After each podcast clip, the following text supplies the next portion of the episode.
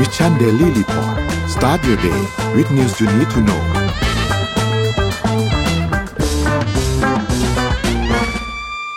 สวัสดีครับ ยินดีต้อนรับทุกท่านนะครับ เข้าสู่ Mission Daily Report นะครับ ประจำเช้าวันจันทร์ที่ 22 พฤษภาคม 2566 นะครับ คุณอยู่กับผมโทมัสพิชิเจนของพักดี แล้วก็วันนี้มากับน้องอ้อมวัชราพรดอนแสง สวัสดีครับอ้อม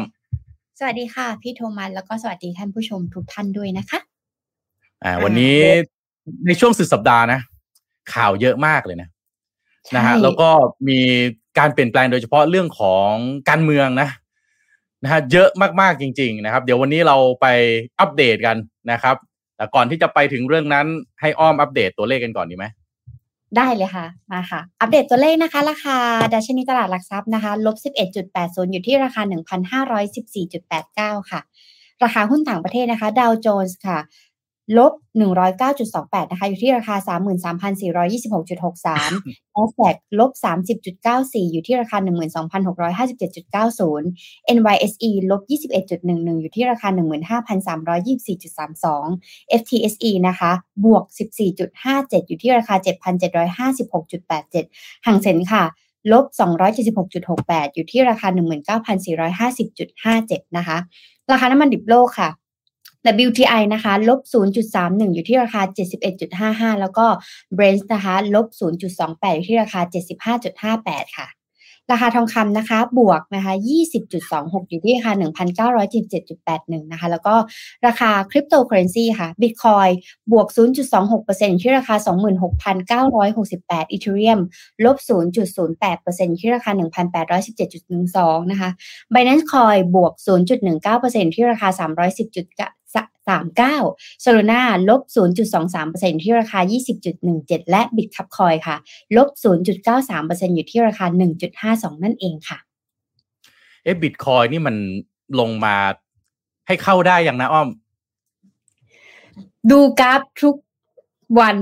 มันเข้าเข้าออกออกๆอย่างเงี้ยแหละค่ะเส้นสีแดงอืมตัดกับเส้นสีน้ำเงินเมื่อไหร่มันก็ถ้าตัดลงก็ลงตัดขึ้นก็ขึ้น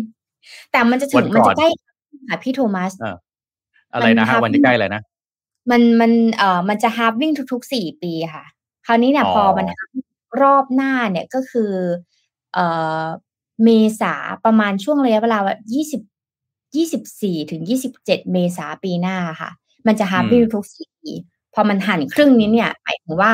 เอ่อการขุดบิตคอยเนี่ยก็จะยากขึ้น สมมติว่าประมาณหนึ่งสมมติว่าเรามีเครื่องหนึ่งร้อยเครื่อง เมื่อประมาณอืมสี่ที่แล้วค่ะวิ่งที่แล้วเนี่ยหนึ่งร้อยเครื่องจะได้ประมาณ ณตอนนี้แล้วกันหนึ่งร้อยเครื่องอาจจะได้ศูนย์จุดใช่หนึ่งศูนย์จุดห้า BTC เท่ากับประมาณสามสิบเครื่อง แต่ถ้าณอืมตอนนี้เนี่ยอยากจะได้ศูนย์จุดห้า BTC เหมือนเดิมเนี่ยจะต้องลงทุนหนึ่งร้อยเครื่อง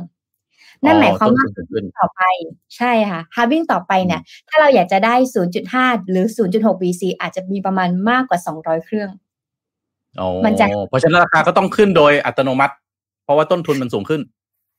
อาจจะใช่ไหมขึ้นหรืออาจจะยากขึ้น อาจจะยากขึ้นในประมาณฮาร์วิ่งปีแรก แต่ว่าปีอืมสองสามก็อาจจะขึ้นไปอะไรอย่างเงี้ยค่ะอาจจะขึ้นลงตามอืมแต่ตามความรู้ของคน เพราะว่าคนก็เริ่มมีความรู้เยอะขึ้นอย่างเงี้ยค่ะอันนี้ก็คุยกันนะคุณผู้ฟังทุกท่านเพราะว่าคือผมมาจำได้ไอตอนหกหมื่นน่ะ คนก็บอกโอ้ยเดี๋ยวมันก็จะไปเท่าไหร่เป็นแสนนะฮะ มันก็แล้วแต่มุมมองเราก็เก่งกันไป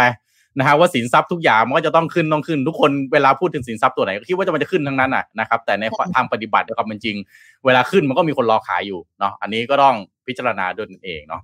อะในช่วงสุดสัปดาห์ที่ผ่านมานะครับ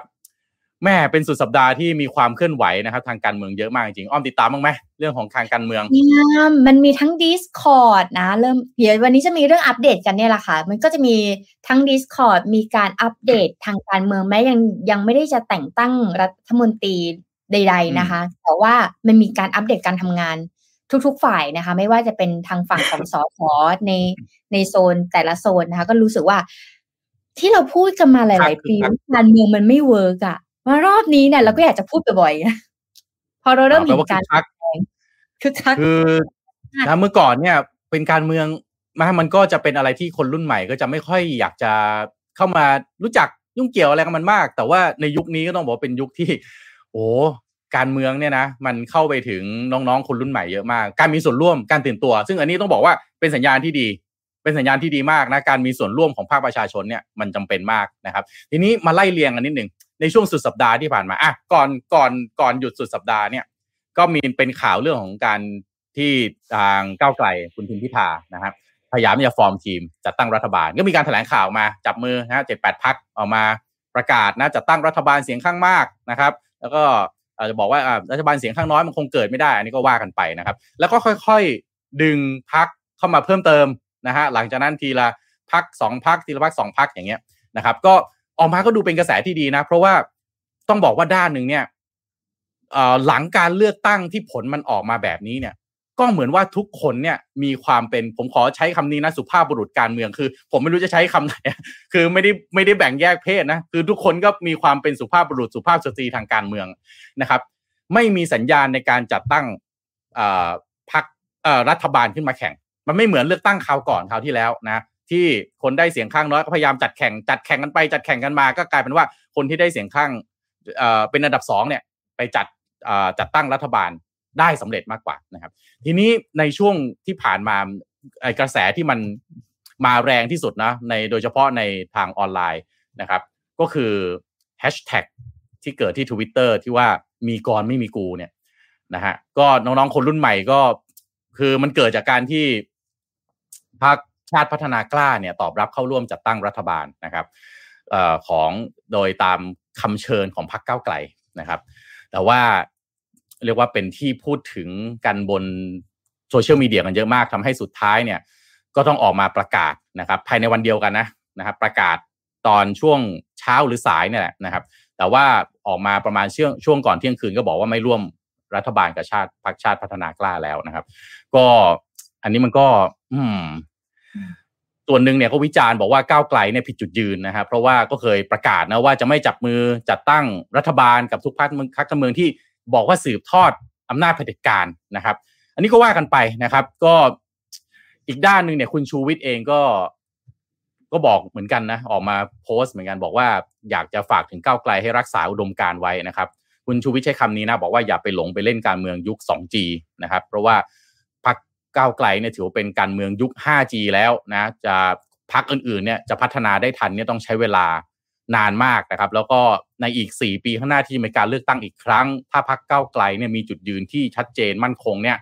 ตัวเองจะยิ่งเสมือนซึนามิการเมือง มองไกลไปถึง 300 เสียงได้เลยโอ้โห300 เสียงนี่คือเยอะมากนะอ้อมไม่รู้ทันไหมตอนนั้นที่พักของคุณทักษิณชินวัตรเนี่ยกวาดที่นั่งไป 377 เสียงนะครับพักเดียวเลยกวาดทันไหมอ้อมทัน หนูหนูว่าน่าจะทัน แต่ว่าหนูอาจจะลืมไปแล้ว อาจจะไม่ค่อยได้อาจจะอายุน้อยแล้วก็ไม่ได้สนใจมากนักใช่ไหมอ่า แต่ในตอนนี้เนี่ยไอตอนนี้น้องๆอายุน้อยหันมาสนใจมากขึ้น แต่ว่าที่น่าสนใจเอ่อในวันนี้เนี่ยก็คือว่าทางพักเก้าไกลเนี่ยมีการประกาศที่จะประกาศ MOU วันนี้นะคือ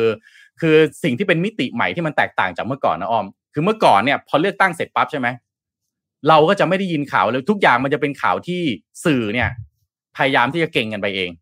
นะฮะแล้วก็จะมีสารพัดข่าวลือเนี่ยออกมาตลอดเลย ส่วนการเจรจาอะไรเนี่ยเขาไปทำกันหลังฉากเขาไม่ออกมาบอก แต่พักเก้าไกลเนี่ยเขามีมิติใหม่เขาบอกว่าไอ้การตกลงต่างๆ ที่เขาจะไปตกลงกับพักร่วมรัฐบาลทั้งหลายที่มาจับมือกันและแถลงข่าวเนี่ยเขาจะมีการจัดทำ MOU นะแล้วก็มาบอกให้อ่อประชาชนรู้ด้วย อันนี้ต้องถือว่าเฮ้ย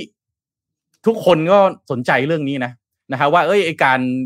การตกลงกันระหว่างพักการเมืองเนี่ย มัน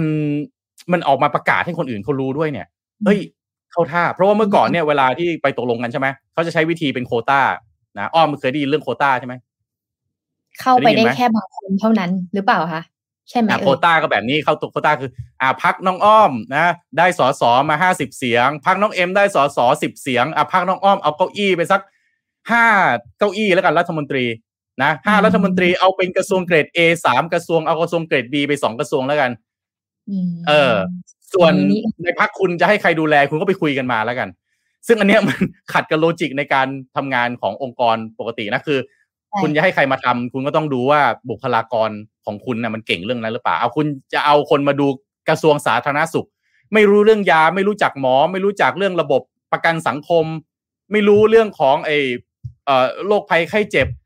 อะไรพวกนี้เลยเนี่ย ถามว่าถ้ามาดูเนี่ยอ้อมสบายใจไหมไม่สบายใจนะอะเพราะว่าแต่เมื่อก่อนมันเป็นอย่างนี้มาตลอดเนี่ยเออเมื่อเมื่อก่อนอ๋อเมืองไทยมันเป็นอย่างนี้มาตลอดเนี่ยพรรคการเมืองเลือกตั้งเสร็จปั๊บเขาก็ไปตกลงกันเองใช่ไหมฮะ แล้วก็ประชาชนก็ก็ก็เหมือนกับเอ้าเหรอเอาตกลงกันเรียบร้อยแล้วอ๋อเป็นตามนี้อ๋อคนนี้เอ่อเมื่อสิบปีที่แล้วเขาเคยดูคมนาคมนะอ๋อปีนี้เขามาดูสาธารณสุข แล้วก็เดี๋ยวตัวเป็นตัวเต็งว่าเดี๋ยวอาจจะมีการเขย่าปั๊บแล้วเขาจะไปนั่งกระทรวงกลาโหมได้คือ คนเดียวเนี่ยสามารถนะมัลติเลยว่าไม่ใช่ไม่ใช่มัลติทัสซิ่งนะทำได้งานไหนก็ได้คือเก่งมากเลย เมื่อก่อนมันเป็นอย่างนี้นะครับ ทีนี้ถ้าคุยกันไปต่อเนี่ยนะฮะถ้าลงลงลึกลงไปเนี่ย MOU ประเด็นปัญหาของ MOU มีตรงนี้ว่า ในช่วงสุดสัปดาห์ที่ผ่านมาเนี่ย MOU น่าจะมีการจัดส่งให้กับพรรคที่ได้ถูกเเชิญมาร่วมรัฐบาล แต่ก็มีประเด็นว่าหลายคนบอกว่าเอ้ย MOU มันมันมีประเด็นที่ผูกมัดมากเกินไป ยกตัวอย่างเอ่อคุณเสรีพิสุทธิ์เตมียเวทนะฮะอ้อมอ้อมรู้จักไหมวีรบุรุษนาแกคุณเสรีพิสุทธิ์ชอบสไตล์แกไหมเมื่อก่อนล่ะอ่าจำได้ไหมไม่คุณเสรีพิสุทธิ์ก็จะไม่คุณเสรีอินพิสุทธิ์ก็ขนาจะดแบบนั้น อ่าโอเค คุณเสรีพิสุทธิ์นี่ก็จะเป็นเรียกว่าเวลาพูดอะไรก็จะเรียกว่ามีความตรงไปตรงมา อ่า บางคนอาจจะบอกดูผงผางนิดนึงนะแต่ก็คือเป็นสไตล์ของแกนะครับ คุณเสรีพิสุทธิ์ก็บอกว่าเอ้ย MOU ที่ทางพรรคก้าวไกลออกมาเนี่ย มันดูผูกมัดให้พรรคร่วมรัฐบาลเนี่ยต้องเดินตามสิ่งที่ทางพรรคก้าวไกลต้องการ ก็คือนโยบายต่างๆที่พรรคก้าวไกลต้องการอะ ซึ่งด้านหนึ่งก็ต้องบอกว่าเอ้าก็เขาเป็นพรรคจัดตั้งรัฐบาลใช่ไหมฮะการที่เขาจะเขียนเอ่อเขียน MOU เชิญพรรคร่วมเนี่ยเขาก็ต้องเอาตัวเขาเป็นหลักก่อน แต่แง่หนึ่งเนี่ยคุณเสรีพิสุทธิ์ก็บอกว่าโอ้ถ้าเขียนมาแบบนี้เนี่ยมัน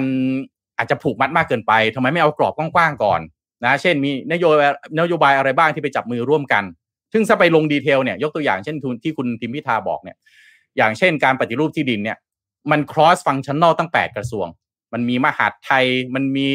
อะไรฮะเยอะแยะเลยนะครับ เพราะฉะนั้นเนี่ยมันมัน อยู่ดีถ้าไปเขียน MOU ที่มันผูกมัดมากเกินไปเนี่ยพักร่วมเขาบอกเขาไม่สบายใจ ซึ่งอันนี้ต้องบอกว่าประชาชนแล้วก็สื่อยังไม่เห็นนะ ยังไม่ให้ตัวยังไม่เห็นตัว MOU ที่ออกมาเขานัดเปิด MOU วันนี้ นัดเซ็น MOU เนี่ยวันนี้นะครับ ก็เลยเป็นไฮไลท์ที่สำคัญมากๆเป็น ถือว่าเป็นเช็คพอยท์ที่สำคัญมากของอการเมืองเมืองไทยหลังการเลือกตั้งเลยทีเดียว เพราะว่าถ้า MOU ออกมาแล้วมันมีประเด็นนะฮะมันก็อาจจะสร้าง ประเด็นการถกเถียงให้มากขึ้น เพราะว่าถามว่าตอนนี้สิ่งที่ลุ้นมากที่สุดนะฮะอ้อมอ้อมก็น่าจะติดตามเนาะคือการโหวตตัวนายกนะเพราะว่าอืมใช่ค่ะคนเนี่ยก็จับตาดูว่า เอ๊ะสวเนี่ยนะฮะจะโหวตให้หรือเปล่า ซึ่งถ้าฟังเสียงเนี่ยสวหลายคนออกมาค้านก็มีหลังๆเนี่ยออกมาเห็นด้วย หลายคนก็มีนะครับ เพราะฉะนั้นก็ถ้าเกิดว่ามันมีศึกหลายด้านมากเกินไปนะฮะรัฐบาลของคุณพิธาเนี่ย มันก็มีความเสี่ยงที่มันจะจัดตั้งได้แบบว่าทุลักทุเลมากขึ้นนะคือด้านหนึ่งเนี่ยต้องไปเจอกับสวใช่ไหมซึ่งหลังๆเนี่ยก็รู้สึกว่าเออสวเนี่ยก็เริ่มอ่อนให้มากขึ้น พักก้าวไกลเองตัวแทนที่ออกมาพูดเนี่ย ก็เหมือนก็เริ่มเล่นเป็นมากขึ้นนะอ้อม คือจากแรกๆเนี่ยออกมาโอ้โห เรียกว่า tackle สวเต็มที่อะนะ tackle สวเต็มที่เลย แต่หลังๆฟังคำพูดเนี่ยนะพรรคก้าวไกลเองเขาก็มีการ มีข่าวออกมาว่ามีการ training สสด้วย บอกว่าห้ามกร่างนะ ห้ามใช้คำพูดไม่สุภาพอ่าเหมือน training อะนะว่าเหมือน code of conduct เฮ้ย การที่เป็นสสพรรคก้าวไกล เป็นสมาชิกพรรคก้าวไกลเนี่ยควรจะต้องปฏิบัติตนอย่างไรกับสาธารณชนหรือการออกสื่อ ซึ่งพี่ว่าอันนี้เป็นเรื่องดี เพราะว่าคือพักเก้าวไกลเนี่ย ถ้าพูดก็พูดก็คือเหมือนเหมือนเรียกว่าอะไรนะ น้องใหม่ไฟแรง นะเพิ่งเข้ามาในองค์กรที่อยู่มายาวนานมีโครงสร้าง มีผู้ใหญ่ มีคนอายุเยอะๆทำงานอยู่ในตำแหน่งสูงๆใช่ไหมแต่ตัวเองเนี่ยตอนเนี้ยมาเป็น CEO นะฮะแล้วก็มีอ่าอำนาจซึ่งนะในการจัดวาง Director นะ COO CTO เนี่ยตัวเองมีอำนาจในการไปจัดวาง ทีนี้ถ้าไปจัดวางแล้วเหมือนกับว่า เอาแต่พูดว่าไอ้ที่ผ่านมามันไม่ดีคนที่ทำอยู่ก่อนมันไม่โอเคเนี่ย มันก็ไปสร้างศัตรูนะฮะเพราะฉะนั้นก็ เขาเหมือนกับว่าเหมือนเขาก็เริ่มเล่นเป็นเออแทนที่จะไปสร้างศัตรูนะให้สวไม่ชอบ ให้ผู้ใหญ่เขารู้สึกว่าโหเด็กๆ เหล่านี้ทำไมไม่เห็นหัวเลยอะไรอย่างเงี้ยเนี่ยนะ ก็อาจจะดีนะฮะที่ที่เขาจะเอ่อค่อยๆเรียกว่ามีความเอ่อคอม p r o m i s e มากขึ้นนะครับ ก็อันอันนี้ก็จับตาดูกันนะฮะอ้อมคิดว่าไงกับเรื่องของรัฐบาลของคุณพิธามีโอกาสที่จะจัดตั้งสำเร็จไหมในมุมมองของอ้อม อ้อมว่าสำเร็จในมุมมองของอ้อมเพราะว่า เอ่อเอาง่ายๆคือ ถ้าสมมติว่าเราทางสวหรืออะไรเงี้ยเขาค้านเนี่ยอย่าว่าแต่คนที่กาพักก้าวไกลเลยค่ะ คนที่ไม่ได้กาพักก้าวไกลก็อาจจะไม่โอเค แล้วเอาว่าถ้าถ้าไม่อนุมัติหรือเกิดขึ้นเนี่ย สิ่งที่เกิดขึ้นคือมันว่าความเสียหายมันสูงกว่าที่คิดเยอะมากอะค่ะ อืม ความพี่ขอเชื่อพี่ขอแรมั่ปนอั พพี่ขออืมแรปอัพเรื่องของการเมืองเนี่ยนะฮะเดี๋ยวเราแล้วเราจะไปเรื่องต่างประเทศเรื่องเทคโนโลยีของอ้อมต่อนะฮะคือใน MOU เนี่ยฮะที่เขาจับตาดูกันวันนี้เนี่ยยกตัวอย่างเช่นนะอย่างเช่น ประเด็นเรื่องการสมรสเท่าเทียมนะครับแล้วก็สุกะสุราก้าวหน้าเนี่ยก็มีประเด็นในเรื่องของพรรคเอ่อประชาชาตินะที่ก็เป็นเอ่อพรรคที่ได้คะแนนเสียงทางภาคใต้ เป็นพรรคที่ได้คะแนนเสียงสนับสนุนจากพี่น้องมุสลิมเยอะเขาบอกว่าเรื่องนี้เขาเห็นด้วยไม่ได้ เพราะว่ามันผิดกับหลักเอ่อความเชื่อทางศาสนา นะฮะอันนี้ก็อ่านี่ก็เป็นอีกอีกด้านหนึ่งเพราะฉะนั้นมันมีดีเทลเยอะมากครับในเรื่อง MOU ที่เหมือนกับว่าถ้ามองหน้าฉากเนี่ย ถ้ามองออกมาไกลๆนะก็คิดว่าโอ้มีการจับมือกันแล้ว ยังไงก็น่าจะจัดตั้งรัฐบาลได้ แต่ detail ตรงเนี้ยสุดท้ายมันต้องจบที่โต๊ะเจรจาเสมอครับ ถ้าเกิดว่าก้าวไกลบอกว่าเฮ้ยยังไงฉันยืนจะต้องเอาแบบนี้ ทีเนี้ยพรรคที่ร่วมมาร่วมจัดตั้งรัฐบาลเผื่อถ้าเขารับไม่ได้แล้วเขาค่อย ๆ ต้อง bye bye ไปอย่างพรรคใหม่เนี่ยก็ต้อง bye bye ไปแล้วนะฮะ ชาติพัฒนากล้าก็ bye bye ไปอย่างเงี้ย อ้อมสังเกตอย่างหนึ่งนะ คือปกติเนี่ยเอ่อสสเนี่ยมีห้าร้อยห้าร้อยคนนะนะฮะสอสอห้าร้อยคนเนี่ยถ้าคุณจัดตั้งจะจัดร่างรัฐบาลได้เนี่ยต้องได้เสียงเกินกึ่งหนึ่งคือสองร้อยห้าสิบนะฮะตอนนี้เนี่ยของเขาเนี่ยปาไปสามร้อยกว่าแล้วสามร้อยกว่าทำไมต้องลุ้นอาทิตย์แล้วพูดไปแล้ว แล้วก็ทุกสื่อก็พูดตรงก็พูดเหมือนกันนั่นแหละนะครับเพราะต้องมาลุ้นสวมันมีสวอีกสองร้อยห้าสิบเพราะฉะนั้นคุณต้องได้สามร้อยเจ็ดสิบหกทำทีนี้มาวิเคราะห์กันว่าทำไม พักเก้าไกลถึงต้องพยายามที่จะดึงดูดพักร่วมเข้ามามากขึ้นอีกเพราะว่าจริง ๆ แล้วเนี่ยถ้าคุณได้มากกว่าสามร้อยสิบสามร้อยยี่สิบเนี่ย มันจะกลายเป็นถูกกล่าวหาความเสี่ยงมันจะมาในเรื่องของเผด็จการรัฐสภาอ่าเผด็จการรัฐสภาคืออะไรคือคุณเข้าไปในสภาเนี่ยโหวตอะไรอะก็คุณมีตั้งสามร้อคือคุณไปสักเรียกว่ามีเสียงในนั้นสักอ่อสามในสี่อย่างเงี้ย หรือสองในสามคุณโหวตอะไรมันก็ผ่านหมดพอโหวตอะไรมันก็ผ่านหมด มันจะมีใครมาซักฟอกอะไรคุณได้นึกออกไหมอะไรมันก็ผ่านอะไรมันก็โอเคหมด นี่อีกมันไม่มีความเห็นอีกด้านหนึ่งเขาค้านอะไรไม่ได้เลย มันจะกลายเป็นเผด็จการรัฐสภา แต่ทำไมเขาต้องพยายามที่จะจัดตั้งอ่อพยายามที่จะดึงดูดอ่าพรรคอื่นเข้ามาร่วมด้วย เพราะว่าถ้ามาวิเคราะห์กันตรงนี้นะคุณผู้ฟังทุกท่าน น่าจะกังวลประเด็นเรื่องของสว ผมเชื่อว่าเบื้องหลังเนี่ยก็คงวิ่งเช็คกันว่าเอ้สวเนี่ยจะโหวตให้เท่าไหร่ ในสว250เนี่ยนะฮะมีสวที่มาจากขอใช้คำว่าฝ่ายทหารแล้วกัน ประมาณร้อยนิด ร้อยกว่านิดๆฝั่งนี้เนี่ย คนนักวิเคราะห์บอกว่า ไม่น่าจะมาโหวตให้ ไม่น่าจะมาโหวตให้รัฐบาลจากพรรคก้าวไกลไม่เอาขออภัยไม่น่าจะโหวตให้คุณทิมพิธาเป็นนายก รับรองคุณทิมพิธาเป็นนายก นี่ถ้าเกิดว่าไม่โหวตให้เนี่ยแปลว่าเหลืออีกประมาณสักร้อยกว่าสักครึ่งหนึ่งอะเอาเป็นว่าครึ่งหนึ่งเนี่ยน่าจะเป็นสายทหาร สายที่น่าจะไม่สนับสนุนคุณพิธาอย่างนี้แล้วกันผมไม่อยากจะเป็นเหมือนเหมารวมเดี๋ยวบอกโอ๊ยทำไมทหารไม่ดีอะเดี๋ยวเดี๋ยวจะมีคุณผู้ฟังมาตำหนิกัน ก็แปลว่าเหลือแค่ประมาณสักครึ่งหนึ่งคือหนึ่งร้อยี่สิบห้าหนึ่งร้อยี่สิบห้านี่ก็ต้องเดาใจ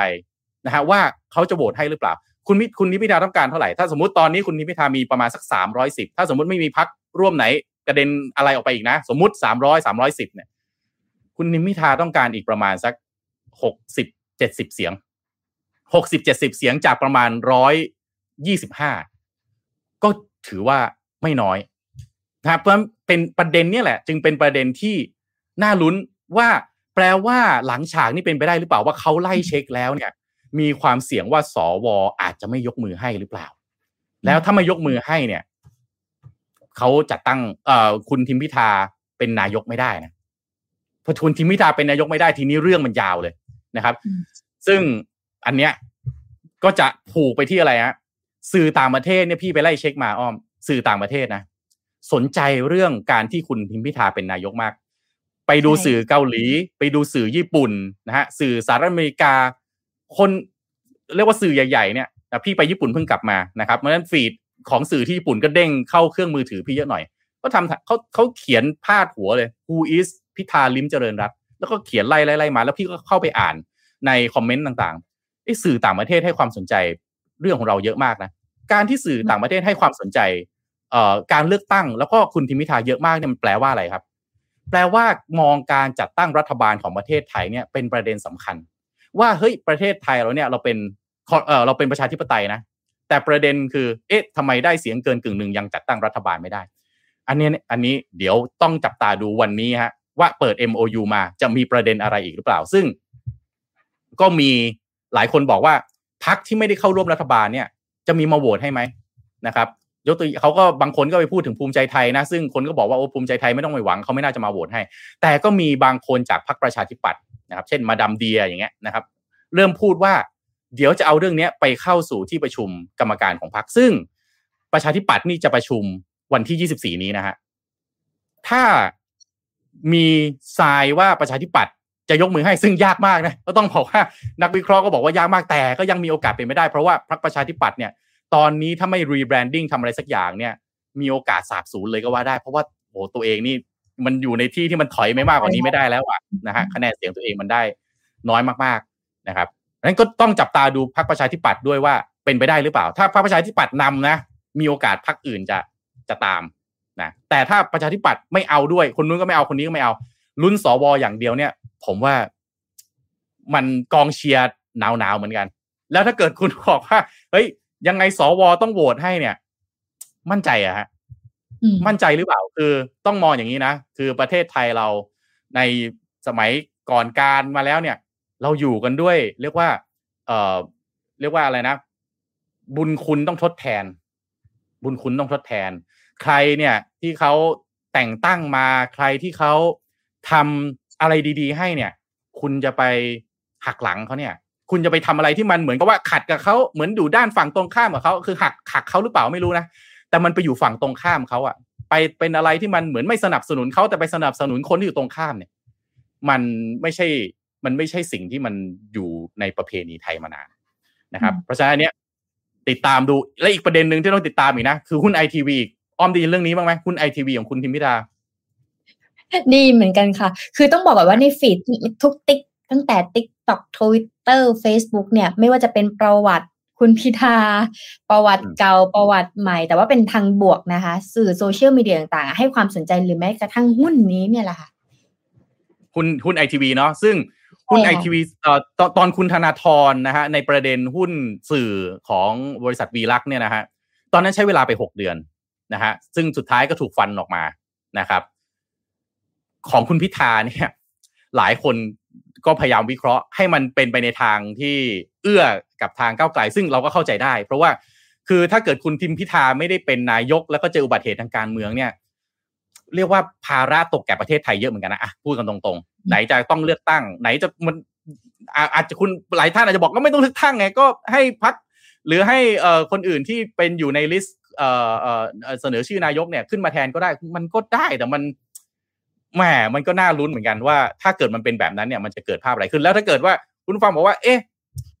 มันไม่น่าเกิดหรอก เพราะว่ามันเรื่องเล็กน้อยเอง คุณจำตอนคุณสมัครสุนทรเวชจัดรายการทำกับข้าวออกทีวีได้ไหมอ้อมทันไหมตอนนั้นคุณสมัครสุนทรเวชอ่าถ้าคุณบอกว่าหุ้นวีลักเอ้ยขออภัยหุ้นไอทีวีเนี่ยมันน่าจะเป็นเรื่องเล็กนะ คุณสมัครตอนนั้นเป็นนายกอยู่แท้ๆนะ โดนฟันเรื่องทำกับข้าวนะฮะออกออกสื่อได้อะ อะว่ากันไปอะประมาณนี้เดี๋ยวมาติดตามกันวันนี้เอ่อเช็คพอยต์สำคัญคือการเปิด MOU ซึ่งเขาเลือกวันนี้นะ 22 พฤษภาคมนะฮะ ซึ่งเป็นวันที่มีรัฐประหารด้วย เลือกวันได้แบบว่าแหมสุดยอดเลยจริงๆ เลือกนะอะครับอ้อมาเชิญนะที่แรปอัพเรื่องการเมือง ซึ่งมันตอนนี้นี่ประเด็นใน ฟีดมือถือนะ มันแทบไม่มีประเด็นอื่นเลยในในของพี่นะของคนอื่นไม่รู้ยังไงนะนอกจากเรื่องการเมืองแล้วมันทำให้เด็กเจนเจนเราเราอย่างเงี้ยค่ะ เจนอ้อมกับรุ่นน้องๆ เป็นต้นไปเนี่ย กลับมารีเฟล็กเหมือนกันว่าเฮ้ยมันเกิดอะไรขึ้นบ้าง สวสวสวสวคืออะไร มาได้ยังไงเกิดจากอะไรเงี้ยก็เป็นสิ่งที่น่าติดตาม เพราะว่าแค่หนึ่งวันน่ะมันมีการอัปเดตตลอดเวลาแล้วมันก็เยอะมากๆเลยนะคะ แล้ววันนี้ก็จะมีประเด็นเรื่องของ Morning Talk ด้วยเหมือนกันค่ะ Morning Talk เนี่ยคืออยากจะให้ท่านผู้ชมทางบ้านนะคะ ที่อยู่ใน Facebook หรือว่าใน YouTube เนี่ยแชร์เข้ามาหน่อยค่ะว่า สิ่งที่อยากเห็นจากรัฐบาลใหม่ภายในปีนี้ ก็คือปี 2566 เนี่ย อยากให้เกิดอะไรขึ้นบ้าง ใส่เข้าไปอีก พิมพ์เข้ามา ถึงแม้จะต้องรอสวเราก็ต้องพิมพ์เข้ามา เขาจะได้เห็นว่าเป็นยังไงนะคะอ่าของอ้อมมาเสริมในเรื่องของอการเมืองหน่อยละกัน เพราะว่าเป็นข่าวที่น่าสนใจนะคะ ก็คือ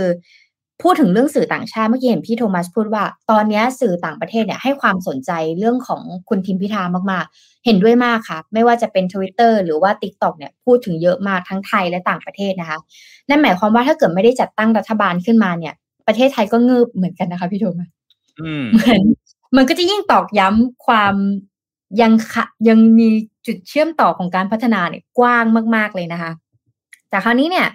พรรคก้าวไกลนะคะ ก็มาชวนระดมสมองเหมือนกันเนาะว่า ถ้าเราจะสร้างเครื่องมือติดตามสามร้อยนโยบายเป็นยังไงนะแต่ก่อนจะไปเรื่องนี้เนี่ยอยากมามาพูดถึงเรื่องนี้ก่อนนะคะ ก็คือบลูมเบิร์กค่ะ ได้วิเคราะห์ออกมานะคะว่าอย่างพรรคก้าวไกลเนี่ยได้ใช้แพลตฟอร์มที่เป็น Tik t o อกเนี่ยประสบความสำเร็จมาก ๆนะคะ แล้วเขาเกิดการวิเคราะห์ขึ้นมานะคะ แพลตฟอร์ม TikTok นะคะ ที่เรียกได้ว่าเกือบทุกช่วงวัยนะคะ ทุกอายุทุกเพศนะคะ เป็นอีกหนึ่งแพลตฟอร์มที่ใช้ในการสร้างความนิยมให้กับพรรคก้าวก้าวไกลนะสำนักงานข่าวบลูมเบิร์กเนี่ยได้วิเคราะห์แล้วก็เห็นความสำเร็จของพรรคก้าวไกลนะคะ ในการเลือกตั้งปี 2566 นี้นะคะ ได้ข้อเปรียบเทียบการสำคัญนะคะ เหนือบรรดาพรรคคู่แข่ง คือการนำแอปพลิเคชันอย่างเช่น TikTok เนี่ยมาใช้ได้อย่างมีประสิทธิภาพมากกว่า และก็เปลี่ยนไปด้วยความคิดสร้างสรรค์ ซึ่งอันนี้ก็เห็นด้วยนะคะแม้ว่าในการเลือกตั้งครั้งนี้นะคะ บรรดาพรรคการเมืองขนาดใหญ่ทุกพรรคเนี่ยต่างก็จะนำสื่อโซเชียลมีเดียหรือว่าแพลตฟอร์มต่างๆ มาใช้ในการนำเสนอสาระสำคัญนะคะ ที่พรรคต้องการจะสื่อสารให้กับประชาชน หรือว่ากลุ่มเป้าหมายของทางพรรคนะคะ แต่ว่าก้าวไกลเนี่ย กลับทำได้เหนือกว่า นั่นด้วยการใช้แอป TikTok ที่จะเจาะเข้าถึงกลุ่มผู้ที่มีสิทธิ์เลือกตั้งที่อายุยังน้อยที่เข้าถึงแพลตฟอร์มนี้ กลุ่มวัยรุ่นที่ได้ใช้สิทธิ์ เป็นครั้งแรกนะคะอย่างเป็น New Vote นะคะที่มาเทคะแนนให้กับพรรคได้สำเร็จ ทั้งนี้เนี่ยบลูมเบิร์กระบุว่าพรรคก้าวไกลไม่ได้ไม่ได้ทิ้งรูปแบบการหาเสียงแบบเดิมๆ เช่นการติดโปสเตอร์ตามริมถนนก็ยังมีติดอยู่บ้างนะคะ หรือการเดินหาเสียงแบบเคาะประตูบ้านไปอยู่บ้างนะคะ ก็ยังมีอยู่บ้างนะคะ จริง ๆ ก็เห็นเยอะด้วยเหมือนกันนะคะ ในทางท้องถิ่นที่ไม่ใช่แค่เครือข่ายออนไลน์ แต่ว่าสิ่งที่ทำเพิ่มเติมเลยคือการใช้สื่อโซเชียลมีเดียอย่างสม่ำเสมอ โดยเฉพาะ TikTok ทำให้พักก้าวไกลเนี่ยสามารถสร้างความนิยมในโลกออนไลน์ ค่อยๆ มีผู้ติดตามนะคะทยอยจาก 1 ล้านเป็น 2 ล้านสู่ 3 ล้านผู้ติดตามภายในวันนี้นะคะ จากนั้นเนี่ยก็แปลเปลี่ยน ฐานความนิยมเนี่ยนั้นให้กลายเป็นคะแนนโหวตในคู่หาเลือกในการกาคูหาเลือกตั้งได้จริงๆนะคะจะเห็นได้ใช้ว่าก้าวไกลเนี่ยเดินเกมในเรื่องนี้ได้ดีกว่าพรรคการเมืองอื่น ๆ ซึ่งพอเราไปดูคลิปการเมืองอื่นเนี่ยบางทีก็จะมีการร้องเพลงใช่ไหมคะบางทีก็จะมีการหาเสียงนะแต่มันเป็นเรื่องของ concept ในการหาเสียงไงมันยังไม่ได้มี solution หรือว่า create content ออกมานะคะในขณะนั้นเนี่ยแม้กระทั่งคุณทักษิณชินวัตรนะคะ อดีตนายกรัฐมนตรีเนี่ยก็ยังเอ่ยปากบอกกล่าวใน Clubhouse นะคะว่าพรรคก้าวไกลเนี่ยจับกระแสความนิยมของแอป TikTok ในหมู่วัยรุ่นไทยได้ถูกทาง เนื้อหาสั้นๆ ที่ทีมอาสาสมัครช่วยหาเสียงพากันสร้าง create content นะคะที่ดีนะคะใน TikTok และแชร์ออกไปต่อๆกัน หลายคลิปเนี่ยกลายเป็นไวรัลที่แพร่สะพัดไปอย่างกว้างขวางนะคะ คุณณพลจตุศรีพิทักษ์นะคะ จากสถาบันเอเชียอาคเนศึกษายูซุปเอ่ออีสทักนะคะองค์กรวิชาการอิสระในประเทศสิงคโปร์ให้ความเห็นว่าปรากฏการณ์นี้เนี่ยค่อนข้างแปลกใหม่สำหรับการเมือง โดยเฉพาะประเทศไทยนะคะพรรคก้าวไกลเนี่ยสามารถที่จะใช้โซเชียลมีเดียเพื่อการสื่อสารได้อย่างมีประสิทธิภาพมากที่สุด สื่อสารโดยตรงกับผู้สนับสนุนของตัวเองได้อย่างดีเยี่ยม ที่เห็นได้ชัดที่สุดเลยคือพรรคก้าวไกลเนี่ยสามารถกวาดคะแนนเสียงในเขตกทม ไปได้ถึง 32 ที่นั่งจากทั้งหมด 33ที่33 ที่นั่งนะคะ โดยหนึ่งที่นั่งเนี่ยทางพรรคก้าวไกลอะไม่ได้นั้นเนี่ยเป็นของคุณธีรรัตน์สำเร็จวานิชผู้สมัครจากพรรคเพื่อไทย ซึ่งมีการใช้โซเชียลมีเดียในการสื่อสารกับฐานเสียงของตัวเองเช่นกันสำหรับสถิติบนโซเชียลมีเดียของพรรคก้าวไกลนั้นนะคะพบว่าในช่วง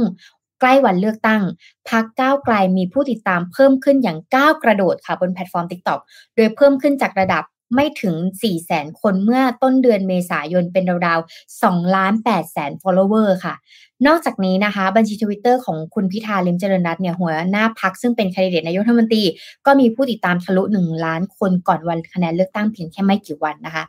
คราวนี้เนี่ยเราก็จะเริ่มเห็นแล้วว่า การเมืองรูปใหม่จะต้องใช้โซเชียลมีเดียให้เป็นนะคะ ในขณะเดียวกันนะคะพักเก้าไกลค่ะ ก็ชวนระดมสมองเป็นกลุ่มกรีกขึ้นมานะคะ สร้างเครื่องมือติดตามสามร้อยนโยบายว่ามันจะเกิดได้จริงไหมนะคะ ในระหว่างที่สังคมกำลังติดตามนะคะเรื่องสมาชิกสภาวุฒิเอ่อสมาชิกวุฒิสภาจะโหวตหรือว่าสวนะคะจะโหวตรับรองรับรองให้คุณพิธาเนี่ย ได้เป็นนายกรัฐมนตรีหรือเปล่านะคะ ก็มีสสท่านหนึ่งนะคะ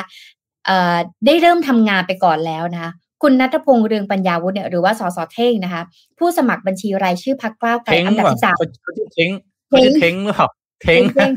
เดี๋ยวเดี๋ยวคนจะบอกเท่งที่คุณเท่งเถิดเทิงหรือเปล่าเท่งเท่งเท่งนะคะ คุณเท้งนะคะก็ได้เริ่มโปรเจกต์นะคะ สร้างช่องทางเว็บไซต์ เพื่อให้ประชาชนสามารถติดตามได้ว่าพรรคก้าวไกลเนี่ยทำนโยบายอะไรไปสำเร็จบ้างแล้ว ซึ่งตอนหาเสียงเนี่ยทางพรรคเนี่ยก็เสนอ 300 นโยบายที่เราเคยเอาขึ้นมาแชร์ในเอ่อ Mission to the Moon Daily Report นะคะ คราวนี้คุณสสเท้งเนี่ยก็ได้สร้างห้อง Discord นะคะ หลายๆคนเนี่ยน่าจะรู้จัก Discord และเด็กหลายคนก็จะใช้ Discord อยู่แล้วนะคะ ในเซิร์ฟเวอร์ ชื่อว่า 9 Geek นะคะ ก็คือ 9 แล้วก็ GEEK นะคะ ให้คนไอทีโดยเฉพาะนักพัฒนาซอฟต์แวร์ โปรแกรมเมอร์เข้ามาแชร์ไอเดียว่าควรจะใช้เครื่องมือและ tools อะไรนะคะ ตัวไหนในการสร้างแพลตฟอร์ม ให้ประชาชนจะสามารถเข้าถึงได้นะคะสาเหตุที่เลือก Discord เพราะว่าเป็นแพลตฟอร์มที่เหมาะสำหรับการเสนอไอเดียแยกตามหัวข้อได้ ถ้าเกิดใครใช้ Discord ก็จะรู้ดีนะคะ และยังเป็นแพลตฟอร์มที่คนไอทีใช้แลกเปลี่ยนไอเดียกันด้วย เป็นเสมือนคอมมูนิตี้ย่อมๆ ของคนทำงานสายเทคโนโลยีนะคะ จริง ๆ ตัวเซิร์ฟเวอร์9 Greek เนี่ย สร้างขึ้นมาตั้งแต่ปี 2514 แล้วนะ 2 ปีที่แล้ว เป็นพื้นที่ระดมสมองไอเดีย ใช้เทคโนโลยีพัฒนาประเทศในด้านต่างๆ นะคะ และตั้งแต่ผลเลือกตั้งไม่เป็นทางการออกมาว่าพรรคก้าวไกลเนี่ยได้คะแนนเสียงเป็นอันดับหนึ่งทำให้จำนวนผู้เข้าร่วมเซิร์ฟเวอร์ก้าว Geek เนี่ยเพิ่มขึ้น ต่างก็เขียนสิ่งที่อยากให้เกิดขึ้นในประเทศไทย เช่น บัตรประชาชนต้องเป็นได้ทุกอย่าง ลดการถือเอกสารเยอะๆ เมื่อเข้าติดต่อหน่วยงานราชการ มี super app เรื่องการเดินทางคมนาคมทั้งรถเมล์รถไฟฟ้ารถตู้รถสองแถวตั๋วร่วมนะคะเป็นต้นสองนโยบายสายเทคโนโลยีพรรคก้าวไกลในบรรดา 300 นโยบายพรรคก้าวไกลเนี่ยมีหลายนโยบายที่เน้นใช้เทคโนโลยีในการแก้ปัญหา นโยบายเด่นๆนะคะที่พรรคหาเสียงได้ไว้ใช้ก็คือ AI จับโกงซึ่งจริงแล้วเนี่ยนโยบายนี้เนี่ยจะเป็นการใช้อัลกอริทึมค่ะพี่โทมัสในการจับความผิดปกติผิดปกติของการจัดซื้อจัดจ้าง เช่น ถ้าเราอยากจะรู้ว่า เอ๊ะทำไมมันเกิดทุจริตจริง ๆ หรือเปล่า มันเกิดการฮั้วจริงหรือเปล่า มันวัดได้นะ เช่น ระยะเวลาการอนุมัติ ถ้ามันเร็วขึ้นล่ะ อ่า เร็วผิดปกติไหม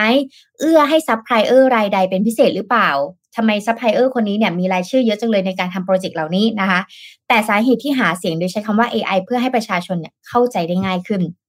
นโยบายที่น่าสนใจอีกก็คือ ส่งเสริมให้เกิดอุตสาหกรรมอิเล็กทรอนิกส์ไฟฟ้าตั้งแต่ต้นน้ำเพื่อดึงดูดการผลิตชิปในประเทศ ส่งเสริมการพบแพทย์ออนไลน์โดยเฉพาะการให้คำปรึกษาทางจิต เพื่อให้สอดรับกับจำนวนผู้ป่วยโรคซึมเศร้าที่มากขึ้นนะคะ ส่งเสริมแพลตฟอร์มเรียนออนไลน์ทั้งนักเรียน และคนทั่วไปที่อยากเรียนที่อยากจะ reskill หรือพัฒนาทักษะของตัวเอง จัดสรรงบประมาณแพลตฟอร์มดูแลผู้ป่วยติดเตียงผู้สูงอายุเป็นต้นค่ะ ใครที่เข้าไปเล่น Discord นะคะ ลงไปดูว่าประชาชนอย่างเราสามารถที่จะเสนอไอเดียต่างๆ ได้โดยตรง โดยมีสอสอ ในการเห็นครั้งนี้นะคะ บางทีพิมพ์เข้ามาในเก้ากีกเนี่ยเก้ากีกเนี่ยพี่เข้าไปตั้งแต่ประมาณหมื่นต้นๆนะฮะนี่มาเปิดดูตอนแล้วแล้วพี่ก็เข้าไปดูอีกทีมันก็เป็นเก้าหมื่นเข้าไปดูอีกทีมันก็แสนกว่า เช้านี้ผมเข้าไปดูอีกทีนะ ตอนนี้แสนเก้าแล้วจะเซซะสองแสนแล้วตอนเนี้ยนะฮะผมเนี่ยเอาแค่อ่านห้องแนะแนะนำตัวนะ ยังอ่านไม่หมดเลยคืออยากรู้ใครเข้ามาบ้าง หัวข้อเอ่ยอะไรเอ่ยนะคือดีนะ คือก้าวก้าว Geek Geek นี่คือคน geek นี่จะเป็นศัพท์ที่เขาใช้แทนโปรแกรมเมอร์ใช่ไหมโปรแกรมเมอร์เก่งๆก็บอกเป็น geek อ่าใช่ไหมนะครับก็คุณณัฐพงษ์เรืองปัญญาวุฒินี่เป็นตัวเต็งนะ ที่เขาบอกว่าน่าจะเป็นเอ่อรัฐมนตรีดีอะนะฮะก็มีมีมตอนนี้มีมีมหลุดออกมาหลายที่นะว่า เนี่ยพอคุณนัทพลนัทพงษ์เนี่ยสรุปไอตัวที่เขาได้เรื่อง NDID อะเดี๋ยวอ้อมมีพูดเรื่อง NDID หน่อยไหมนะเพราะว่าหลายคนจะงงงอะไรคือ NDID นะ สรุปออกมาเสร็จปั๊บก็มีมีมของอดีตรัฐมนตรีดีท่านที่แล้วทำหน้างงงไม่คุยเรื่องอะไรกันอะไรเงี้ยแต่นี้ต้องต้องให้ความเป็นธรรมนะคุณผู้ฟังทุกท่าน คือคนเป็นรัฐมนตรีไม่ได้แปลว่าต้องเป็นโปรแกรมเมอร์นะไม่ได้แปลว่าต้องเข้าใจ coding นะมันมันก็ไม่ได้เป็นว่าต้องขนาดนั้นนะนะฮะแต่ว่าได้ถ้ารู้ดีไหมดี เพราะว่าคุณก็จะทำงานร่วมกับคนชุมชนดิจิตอลได้มากขึ้นอย่างเนี้ยที่คุณสส.เท้งทำเนี่ยนะฮะพี่เจอเขาที่ เซ็นทรัลเวสต์เกตบ่อยๆนะเดินสวนบ่อยๆพี่ไม่รู้จักเขาเป็นการส่วนตัวนะ แต่คือเนี่ยอายุสามสิบหกเองนะอายุสามสิบหกเองแล้วก็เรียกว่าเรื่องดิจิตอลเนี่ยมันไปกับคนรุ่นใหม่อะมันไปได้ดีกว่า ในช่วงสุดสัปดาห์ที่ผ่านมามันก็มีโผคอรมอหลุดมานะ ไม่รู้อ้อมเห็นบ้างไหมนะฮะโผคอรมอเนี่ยต้องบอกว่าต้องบอกนี้ก่อนนะ ก่อนที่จะไปพูดต่อนะคือมันเป็นไปไม่ได้หรอกโผคอรมออะไรจะหลุดมาตอนนี้เขายังไม่ได้คุยกัน MOU อะไรยังไม่ออกมาเลย แต่เรียกว่าอันเนี้ยถือว่าเป็นการ เรียกว่าเป็นดีมทีมที่มองโดยฝั่งที่สนับสนุนก้าวไกลแล้วกันบอกอยากเห็นภาพอะไรแบบนี้ เช่น คุณทิมพิธาได้คุณได้คุณพิธาเป็นนายกใช่ไหมได้คุณสิริกัญญาเนี่ยนะฮะเป็นรัฐมนตรีคลังนะและมีอย่างสสเท้งเนี่ยนะคุณนัทพงษ์เรืองปัญญาวุฒิเนี่ยไปเป็นรัฐมนตรีดิจิทัลนะคุณอภิสิทธิ์ไล่ศัตรูไกลนะครับ เป็นอดีตผู้อำนวยการ TCDC เนี่ยนะเป็นรัฐมนตรีกระทรวงวัฒนธรรมนะครับ เนี่ยอย่างเงี้ยเป็นต้นที่ที่ที่หลุดออกมาในช่วงสุดสัปดาห์ที่ผ่านมานะ แต่ก็ต้องบอกว่าอันนี้ยังไงคือ ไม่ต้องเอามาแก้ข่าวคือคนก้าวไกล คนของทางพรรคก้าวไกลเองก็ออกมาแก้ข่าวแล้วบอกว่านี่มันหยุดดราม่าได้แล้วมันแน่นอนมันไม่มีทางหรอกครับที่มันจะมีโผอะไรแบบนี้หลุดออกมาได้นะ แต่เราอยากเห็นอย่างเงี้ย พอคุณณัฐพงษ์เรืองปัญญาวุฒิเนี่ย แล้วมีคนบอกว่า เอ้ย คนเนี้ยน่าจะเป็นตัวเต็งเอ่อรัฐมนตรี DE ดูดิ ยังไม่มีใครมาค้านเลยนะอะผมไปเช็คเช็คเนี่ย ก็ยังไม่เห็นมีแบบว่าเสียงมาบอกโอ้ยมันจะได้ได้ยังไง เนี่ยถ้าเกิดคุณวางตัวนะ ให้มันเหมาะสมกับหน้าที่รับผิดชอบอะประชาชนก็รู้สึกว่าเฮ้ยมันใช่อะสบายใจอะถูกต้องอ้อมใช้คำได้ดีมาก สบายใจ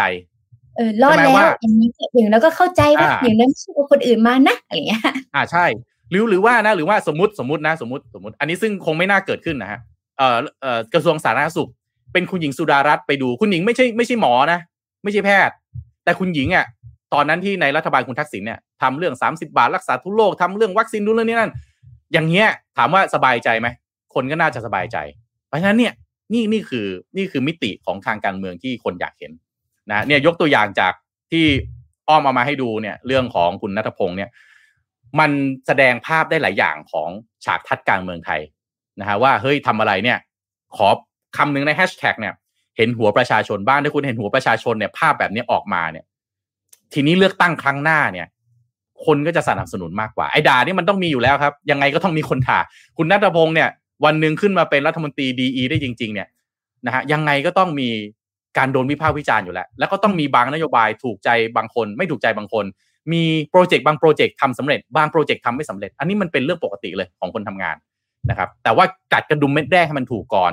นะฮะหนึ่งมาด้วยวิธีการที่มันถูกต้องสองจัดวางคน put the right man in the right job ทีนี้การสื่อสารที่ออกมาเนี่ย มันจะดูมีความสอดคล้องกัน มันจะภาษาภาษาอังกฤษแล้ว compatible มันไปด้วยกันได้นะครับ อะอ้อมไปเรื่องไหนต่อฮะ พี่ให้ พี่ให้ airtime อ้อมเดี๋ยวพี่พูดเมื่อกี้พี่จะพูดเรื่องของ NDID นะคะอย่าให้ทีมงานเอาภาพขึ้นละกัน เพราะว่าจะได้เป็นความรู้กับคนนี้นะคะ แล้วก็ภาพนี้น่าจะสรุปได้ดีที่สุดนะคะ NDID คืออะไรนะคะ เป็น NDID เนี่ยย่อมาจาก National Digital ID นะคะ แพลตฟอร์มคือแพลตฟอร์มกลางของประเทศจินตนาการค่ะ เป็นการสร้างโครงสร้างพื้นฐานของการพิสูจน์ในการยืนยันตัวตนทางดิจิทัลเพื่อเชื่อมโยงหน่วยงานต่างๆ ทั้งภาครัฐ และเอกชนเข้าด้วยกัน ปกติแล้วเนี่ยลองจินตนาการเวลาเราไปธนาคารแต่ละธนาคารใช่ไหมคะ เราต้องเซ็นเอกสารใหม่ ต้องยื่น ตัวตนแบบใหม่ ต้องปริ้นเอกสารสำเนาบัตรมาเซ็นถูกต้องแล้วก็เซ็นกำกับอีกใช่ไหมคะ แต่ละที่ทำซ้ำๆทำแบบเดิมมันไม่มี Data กลางนะคะ ดังนั้นเนี่ยเอ่อ NDID เนี่ยก็คือเป็นระบบกลางสำหรับบริหารการจัดการโดยใช้ดิจิทัล ID เพื่อสนับสนุนกระบวนการททำธุรกรรมอิเล็กทรอนิกส์ของบุคคลธรรมดา และนิติบุคคล เช่น การตรวจพิสูจน์และยืนยันตัวตนทางดิจิทัลนะคะหรือที่เรียกว่า KYC นะคะการลงนามด้วยลายมือ แบบดิจิตอลไม่ใช่แบบกระดาษอีกต่อไปนะคะ จริงๆแล้วมันจะมีฟอร์มที่เป็นเอ่อเป็นฟอร์มของอย่างอ้อมเวลาเซ็นกับสัญญาของต่างประเทศเนี่ย มันเป็นไปได้ยากพี่โทมัสที่เขาจะเอาเอกสารส่งมาให้เรา แล้วเราก็ต้องส่งกลับ มันก็จะมี digital form ในการเซ็นแล้วไม่มีการที่จะเปลี่ยนแปลงได้หรือใช้กฎของ cryptography ค่ะ ห้ามเปลี่ยนแปลงห้าม ที่และทุกคนสามารถเห็นได้นะคะ หรือการให้ความยินยอมในการเปิดเผยข้อมูลทางอิเล็กทรอนิกส์ เป็น e-consent นะคะ ในการสร้างมาตรฐานและยกระดับการทำธุรกรรมต่างๆ ให้มีความน่าเชื่อถือมากขึ้น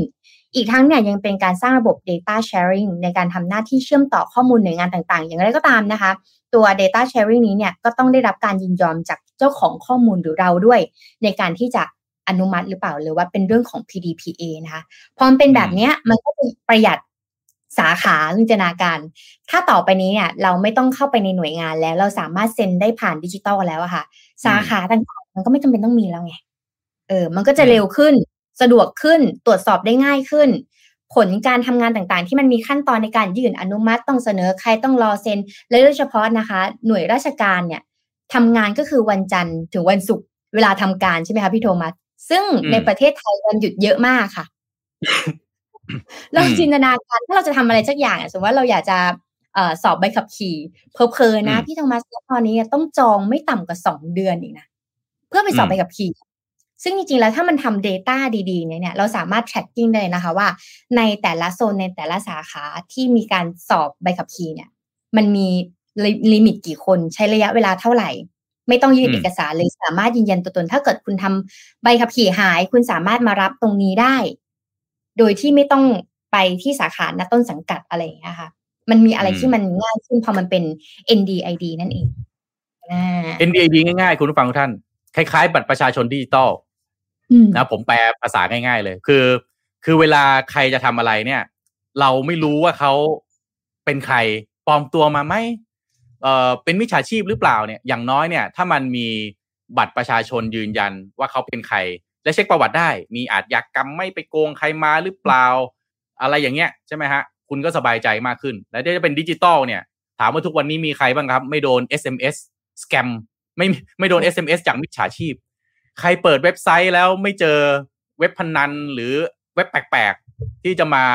เหมือนกับมา เอ๊ะมันมันใช่เว็บจริง ๆ หรือเปล่าอะไรอย่างเงี้ยนะฮะใครไม่เจอบ้างทุกวันนี้มันเจอกันหมดนะเพราะฉะนั้นถามว่าการมี NDID เนี่ยมันเหมือนมีบัตรประชาชนดิจิตอลคุณก็รู้ว่า คุณทำอะไรกับใคร ส่วนอีกฝ่ายตรงข้ามเขาก็อีกอีกฝั่งหนึ่งที่ต้องทำมาทำธุรกรรมกับเราก็รู้ว่าเราเป็นใคร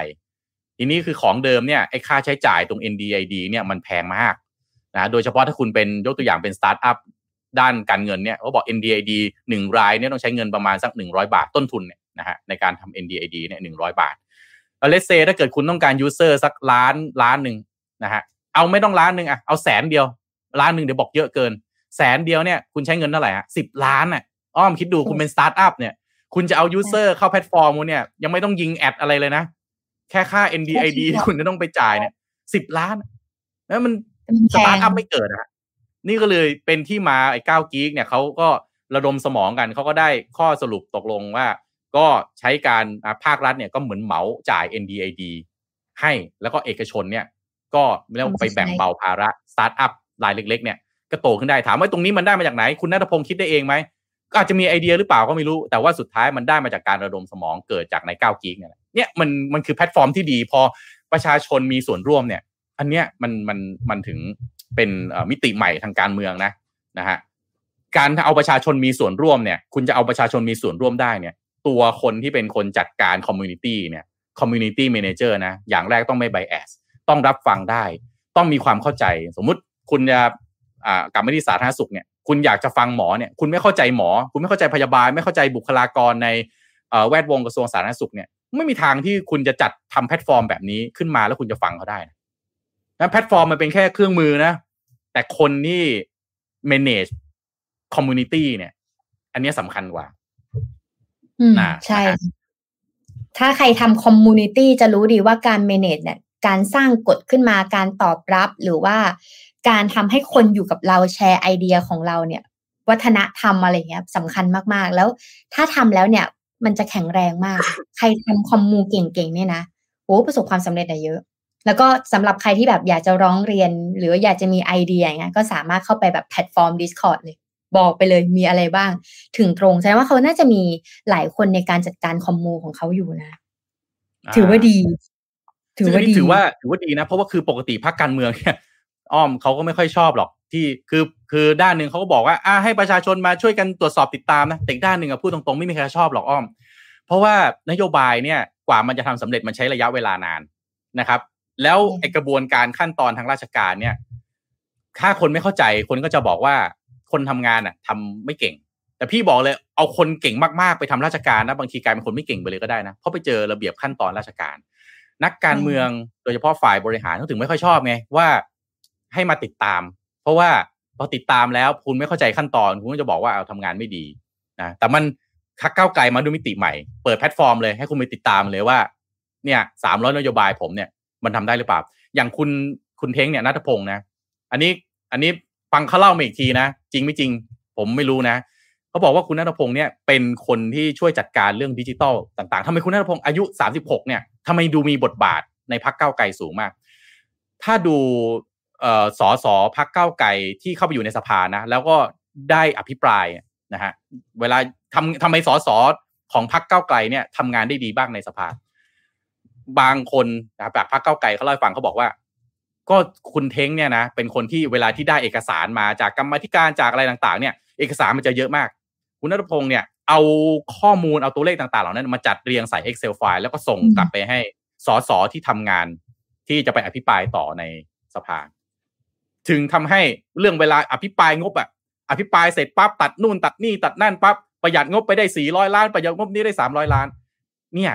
ดิจิตอลมันช่วยเยอะมากนะคือข้อมูลเยอะๆเนี่ยนะฮะถ้าไม่มีการไม่มี Data s i น์ไม่มีคนมาจัดทำ structure ทาง Data ให้เนี่ย นั่งอ่านไปครับ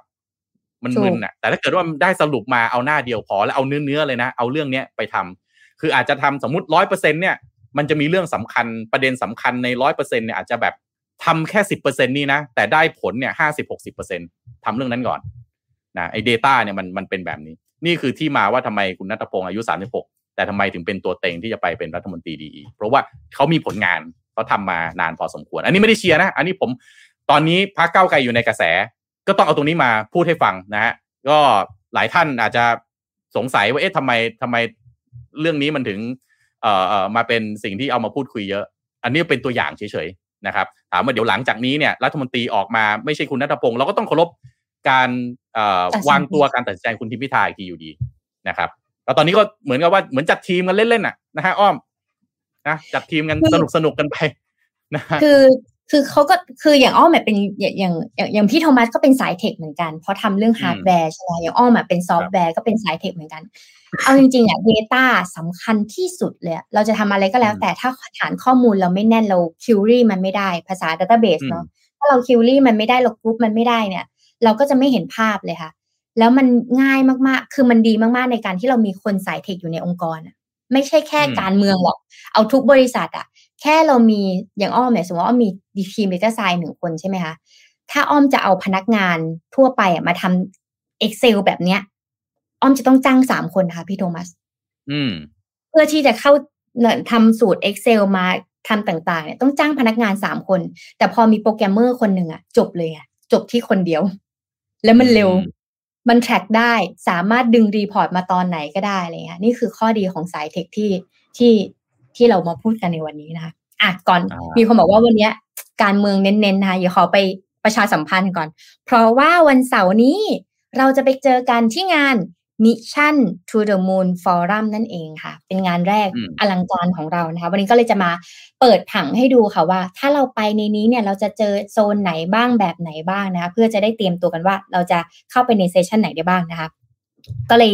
อยากจะบอกว่างานนี้เนี่ยเราจะได้พบเจอกับทั้งหมด speaker นะคะมี 20 คนและมี 9 session นะคะ รวมถึงมีอีก 4 เวิร์กช็อปที่จะได้รับความสนใจมาก ๆ นะคะ แล้วก็ เออจริงๆแล้วเนี่ยเวิร์กช็อปเนี่ยก็บัตรหมดตั้งแต่สัปดาห์แรกของการเปิดการขายแล้วนะคะ วันนี้ก็จะเปิดผังให้ดูกันว่ามีอะไรกันบ้างนะคะ ดูจากในรูปคือโซนหนึ่งนะคะโซนนู่นนะคะโซนหนึ่งนี้เนี่ยเป็นเวทีที่จัดขึ้นสำหรับ 9 session ใครที่มีบัตรอยู่แล้วในมือเนี่ยก็เตรียมจับจองที่นั่งกันได้เลยนะคะ เพราะว่าห้องมันจะค่อนข้างใหญ่นะคะ แล้วก็จะเปิดประตูจะเปิดประตูให้เข้างานตั้งแต่ 8 โมงนะคะงานเราเริ่ม 9 โมงก็จริงนะคะ แต่เราสามารถเปิดประตูได้ตั้งแต่ 8 โมงเลยนะคะ อีกหนึ่งโซนนะคะคือพื้นที่ด้านนอกค่ะ ตั้งแต่หมายเลข สามหมายเลขสี่และหมายเลขห้าค่ะพี่โทมัสจะมีจุดกิจกรรมนะคะมีแบรนด์นะคะของบูธต่างๆนะคะที่มาให้ร่วมสนุกกันนะคะ แล้วก็เอ่อยิ่งมาเช้าก็ยิ่งดีนะคะ เพราะมันจะได้คึกคักกันด้วยนะคะ อย่างเช่นบูธนะคะ แล้วก็จะมี Mission To The Moon ที่เราจะมีกิจกรรมแลกหนังสือกับคนที่เราไม่รู้จักค่ะ พวกเรานะคะที่เป็น reporter เนี่ยก็จะเอาหนังสือไปแลกด้วยเช่นเดียวกันนะคะใครที่อยากร่วมกิจกรรมนี้ก็อย่าลืมพกหนังสือไปด้วยนะคะ อีกอันที่คิดว่าจะต้องมีคนไปต่อคิวยาวมากๆเลยก็คือโซน Rawit Office ค่ะ หรือฉากจำลองโต๊ะทำงานของบอสนั่นเองค่ะแล้วก็จะเห็นว่าพอดแคสต์ของบอสเนี่ย ก็จะมีโซนหนึ่งก็คือโซนหนังสือเยอะมากมายนะคะ ก็บอกว่าเราจำลองมาแบบเป๊ะๆคือยกไปเลยนะคะ ก็จะสำหรับใครที่ติดตามพอดแคสต์เนี่ยอยากเห็นของจริงนะก็สามารถไปดูได้ในโซนนี้ค่ะ เห็นแบบนี้แล้วนะคะ ก็สำหรับใครนะคะที่ไม่มีบัตรเนี่ยก็อาจจะเสียดายเนาะเพราะว่าบัตรขายหมดเกลี้ยงแล้วแต่ก็มีข่าวดีมาบอกค่ะสำหรับผู้ที่ไม่มีบัตรนะคะ สามารถเข้าร่วมชมงานในบริเวณพื้นที่หมายเลขสามหมายเลขสี่และหมายเลขห้าได้นะคะโดยสามารถเข้าร่วมตั้งแต่เวลา8โมงเช่นเดียวกันนะคะ แล้วก็แต่ว่าโซนที่ไม่สามารถเข้าได้คือโซนที่เป็น Moon Stage นะคะโซนหมายเลขหนึ่งเพราะว่าเป็นพื้นที่สำหรับผู้ที่มีบัตรเท่านั้นนะคะ และเจอกันนะคะที่3ย่านมิดทาวน์นะคะ ในวันเสาร์ที่ 27 นี้นั่นเองค่ะ ไปพบกันอืมไปแลกกัน เราก็จะอยู่แถวนั้นแหละใช่ไหมคะพี่ทุมใครไม่มีบัตรเดี๋ยวผมปล่อยบัตรฮะใครสนใจไหมฮะขายเหรอคะเราจะขายกันจริงเลยเหรอคะผมผมก็โพสต์ซ้ำๆหลายรอบนะผมบอกว่า เอ้ย งานแบบเนี้ยรีบซื้อบัตรเถอะถ้ามัวแต่คิดนะยังไงบัตรมันก็หมด ผมดูแล้ว ตั้งแต่แรกเลยเปิดมานะ ทีมงานเอ่อเปิดขายแค่หลักพันคนเนี่ย เอาแค่คนที่ติดตามเอ่อ Mission Daily เลยมันไม่พอแล้วอะนะฮะอันนั้นก็ไม่เป็นไรใครที่เดี๋ยวดูย้อนหลังได้มั้งนะฮะเข้าใจว่าดูออนลงออนไลน์ได้เดี๋ยวเดี๋ยวดูแพ็กเกจอีกทีนะครับก็ติดตามกันนะฮะอะพี่พาไปอีกเรื่องหนึ่งนะครับ ช่วงท้ายๆแล้วนะครับ อ้อมติดตามหุ้นไทยอยู่บ้างไหม ถ้าเป็นเรื่องช่วงเลือกตั้งเราก็จะรู้แล้วว่าหุ้นล่วง เป็นช่วงที่เราจะต้องเอ่อควรช้อนไหมหรือยังไง กองทุนตอนนี้ก็ทำตัวแบบว่าแอคทีฟตลอดเวลา เพราะว่าช่วงอาจจะเป็นโอกาสสำหรับใครบางคนที่อยากจะเอ่อสร้างเวลให้กับตัวเองค่ะ ช่วงสำเหตุการณ์สำคัญสำคัญในประเทศไทยก็จะมีการเมืองการเลือกตั้งนี่แหละค่ะอืมอืมทีนี้ทีนี้มันมีหุ้นในตำนานตัวหนึ่งอ้อม คือมันเป็นหุ้นที่เรียกว่า เป็นขวัญใจ VI ตัวหนึ่งเลยนะ อยู่มาเป็นสิบปี แล้วก็ราคาหุ้นเนี่ยขยับขึ้นไปเรื่อยๆนะฮะคนที่เป็นนักลงทุนก็เก็บสะสมสะสมไปเรื่อยๆ ทีเนี้ยเมื่อวันศุกร์เนี่ยมันมันมันกลายมาเป็นกระแสข่าวนะครับหุ้นตัวนั้นก็คือหุ้นที่ชื่อว่า Beauty Beauty B E A U T Y เนี่ยนะครับ คือไปถูกถล่มขายก่อนปิดตลาดเนี่ยนะฮะในช่วงวันพฤหัสวันศุกร์เนี่ยราคานี่ติดฟลอร์อีกสามสิบเปอร์เซ็น เอ๊ะไอ้หุ้นที่มันถูกถล่มขายจนราคาติดฟลอร์มีเยอะแยะเนี่ยทำไมหุ้น Beauty ถึงมาเป็นกระแสข่าวนะครับประเด็นเป็นอย่างนี้ฮะคือหุ้น Beauty เนี่ยเขาเริ่มเข้าตลาดเนี่ยตั้งแต่ประมาณสักสิบกว่าปีก่อน แล้วก็กิจการเนี่ยดีขึ้นเรื่อยๆนะครับ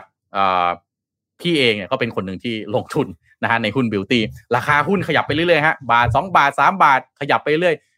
ยี่สิบกว่าบาท จนไปยี่สิบกว่าบาท พี่ก็ซื้อทยอยเก็บไปเรื่อยๆแล้วหลาย ๆ คนที่เป็นนักลงทุนก็ ซื้อเก็บไปเรื่อยๆนะครับอยู่ดีวันดีคืนดีครับ มันโดนถล่มร่วงเปรี้ยงลงมาทีเดียวเลยนะฮะลงมาหลักสิบบาทต้นๆ อีกสักพักมันลงไปอีกนะครับ ต่ำกว่าสิบาทนะฮะแล้วก็ยังไม่เคยกลับมาอีกเลยนะครับ คือแล้วล่าสุดเนี่ยนะฮะมันเหลือประมาณสักบาทกว่าๆเนี่ยนะฮะยังถูกถล่มขายนะครับ จากบาทกว่าๆเนี่ย เมื่อวันพฤหัสวันศุกร์เนี่ย โดนถล่มขายลงไปที่ฟลอร์เนี่ยเหลือประมาณ0จุดเนี่ย74สตางค์75สตางค์นะครับ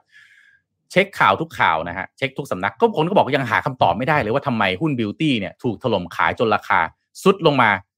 ถึงระดับที่เป็น new low all time low นะฮะ all time low คือนับตั้งแต่เข้าซื้อขายในตลาดหลักทรัพย์แปลว่าต่ำกว่าตั้งแต่วันที่ IPO ด้วยซ้ำนะครับทั้งที่หุ้นบิวตี้เนี่ยเคยเป็นหุ้นพื้นฐานโดดเด่นนะครับแล้วก็ได้รับเสียงสนับสนุนจาก นักวิเคราะห์หลากหลายนะครับ ที่สนับสนุนแล้วก็บอกว่า อันนี้มันเป็นหุ้นพื้นฐานดีนะครับ แล้วก็ไปเช็คข่าวเนี่ยก็ไม่มีข่าวที่เป็นมันเป็นข่าวร้ายที่มันส่งผลกระทบกับหุ้นบิวตี้อย่างรุนแรงนะครับ นอกจากผลตัวเลขผลประกอบการไตรมาสหนึ่งนะครับ ปี2566เนี่ยที่ประกาศออกมาขาดทุนสุทธิเพิ่มขึ้นอีก6ล้าน2แสน3หมื่นบาทนะฮะโดยประมาณนะครับ แต่ว่าพี่เองนะก็เป็นคนหนึ่งที่ลงทุนในหุ้นบิวตี้ตั้งแต่แรก นะครับ แล้วก็เอาว่าเฉพาะ DCA เงินพี่ที่หาย เงินเงินพี่ที่หายเออตอนที่เขาตกลงมาแล้วพี่ก็ แล้วพี่ก็ไม่รู้ว่ามันเกิดอะไรขึ้นเนี่ยนะพี่ก็คิดว่าเออมันต้องพื้นฐานดี พี่ก็ถือไปเรื่อยๆสุดท้ายเนี่ยพี่ก็หายไปประมาณ เยอะอะหายแปดหลัก กับหุ้นบิวตี้เนี่ยแปดหลักนะฮะใช่นะก็ อะเนี่ยแหละ มันก็เลยแบบ เออ มันก็เป็นหุ้นที่แล้ว หลังนั้นพอพี่ขายไปพี่ก็ไม่ได้ไม่ได้ไม่ได้เอ่อติดตามนะพอมาวันนี้มันเป็นข่าวอีกทีนึงก็เลยนึกถึงวันที่ โอ้ราคาเขาขึ้นไปนะยี่สิบกว่าบาทถ้าดูกราฟนะฮะแล้วก็โดนถล่มตึ๊ดตึ๊ดตึ๊ดลงมาเรื่อยๆนะฮะเหลือสิบกว่าบาทสิบบาทต้นๆเก้าบาทห้าบาทสามบาทหนึ่งบาทวันนี้เจ็ดสิบสี่สตางค์นะครับ ก็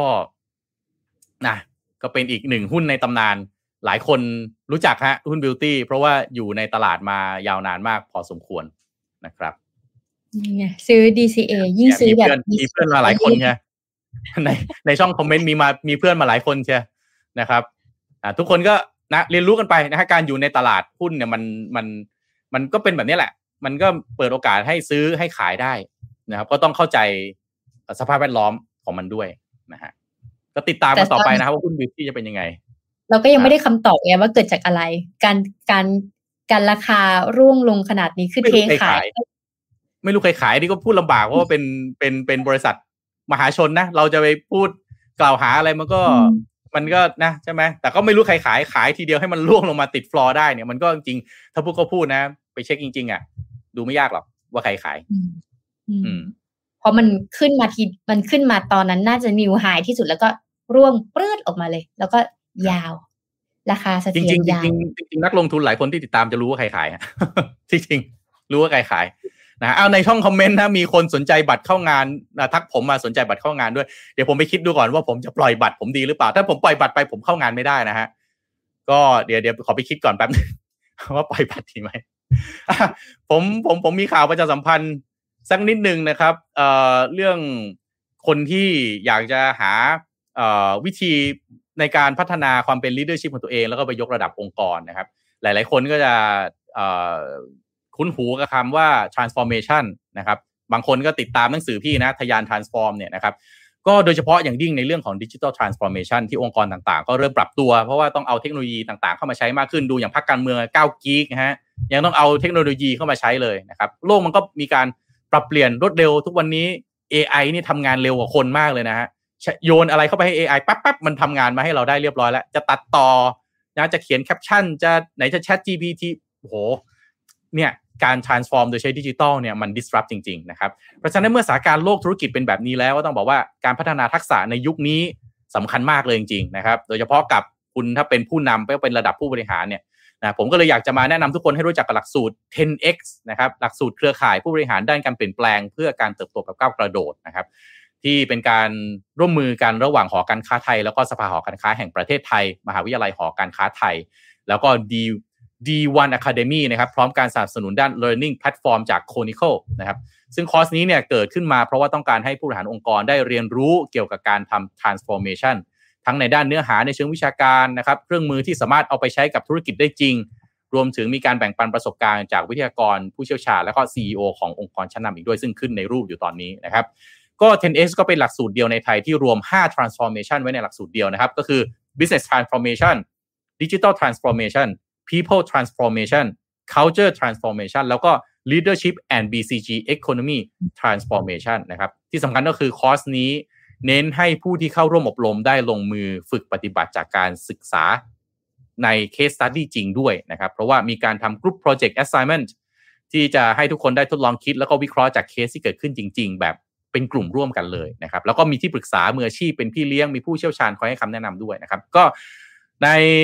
การอบรมเนี่ยเริ่ม 6 มิถุนายนปีนี้นะครับไปจนถึง 20 ตุลาคมมี 3 กิจกรรมนะฮะมี Classroom Learning มี Company Visit แล้วก็มี Outing Trip นะครับไปที่เคปดาราที่พัทยานะครับค่าอบรมอยู่ที่ 1 5 0 0 0 0 บาท ใครสนใจก็ติดต่อไปได้เลยที่ Line add นะครับ at 10x tenx นะครับหรือว่า ไปดูข้อมูลเพิ่มเติมได้ที่ 10x.utcc.ac.th เดี๋ยวให้สมมูลปักหมุดปักหมุด เอาไว้ที่ช่องใต้คอมเมนต์นะครับใครสนใจเรื่อง transformation ก็เชิญได้อีกหนึ่งคอร์สที่น่าสนใจนะครับอ่าก่อนที่เราจะจบกันในวันนี้นะคะ มีทีมงานบอกว่าพี่อ้อมรบกวนช่วงท้ายรายการครับ หาเจ้าของลิฟต์สมมูลฝากมาตามหาเจ้าของลิฟต์นะลิฟต์นะคะลิฟต์นะคะ ที่ได้รางวัลจากบอสเนี่ยยังไม่ได้สองท่านนะคะ ติดต่อสมมูลมาด้วยนะคะ ก็คือคุณวาสนานะคะธรรมสันนะคะ แล้วก็คุณพนิตานะคะ ติดต่อมาด้วยสำหรับใครที่เอ่อเราตอนนั้นบอสมาบอสแจกลิฟต์สิบแท่งหนึ่งเซตนะคะ ให้กับหนึ่งคนแล้วจำนวนสิบท่านนะคะ ก็มีสองท่านที่ยังไม่ได้ติดต่อมามามารับลิปสติกด้วยนะคะสิบแท่ง ไม่งั้น เดี๋ยวสมมติเอาไปให้คนอื่น ของฟรีและดีมีอยู่จริง ติดตามรายการเราบ่อยๆ ก็จะมี big surprise จากบอสแล้วก็ทุกคนนั่นเองค่ะ อ่า วันนี้ครบถ้วนไหมครับพี่โทมัสดีครับ ครบถ้วนวันนี้หมุดหมายที่สำคัญ checkpoint ที่สำคัญเลยครับ ติดตามเรื่องของการเปิด MOU ของพักก้าวไกลกับพักร่วมรัฐบาล ตัวเต็งพักร่วมรัฐบาลทั้งหลายเนี่ยนะฮะว่าเปิดออกมาเนี่ย จะมีอะไรที่ฮือฮาไหม นะฮะยกตัวอย่างเช่น ประเด็นของมาตรา1นึเนี่ยคุณเสรีพิสุทธิ์ออกมาบอกว่าใน MOU นะฮะดราฟที่ส่งไปให้กับพักร่วมเนี่ยแค่หนึ่งหน้ากระดาษ A4 นั่นเองนะ ก็ต้องบอกว่าเหมือนเป็น executive summary ส่งไปให้อ่านแบบเพื่อให้เข้าใจง่าย ๆ ซึ่งขนาดแค่หน้าเดียวนะ